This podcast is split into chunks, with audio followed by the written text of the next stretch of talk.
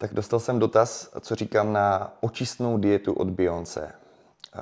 Jakákoliv očistná dieta je naprostý nesmysl z výživového hlediska.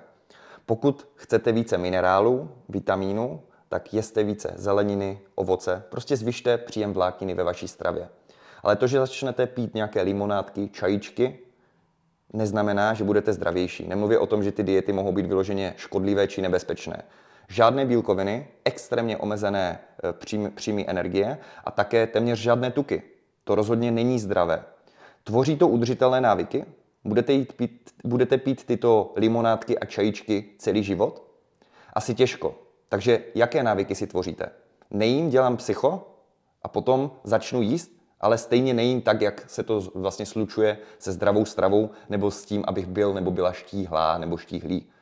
Naučte se efektivní návyky, jeste hodně bílkovin, hodně vlákniny, budete, vlákniny, budete zdraví, budete hubnout, budete mít pěknou tělesnou kompozici bez těchto přístupů. Ano, půjde vám volu, dolů tělesná váha. Proč? No protože tělo sníží vlastně e, nasycení glykogenem a na 1 gram toho cukru, glykogenu, se ukládají 3 gramy vody. Jakmile začnete normálně jíst, váha se vrátí nahoru. A vy pak věříte, že to fungovalo. To je na tom to nejhorší. Přitom to byl jenom výkyv zadržování vody, který se vrátí zpět. Be effective.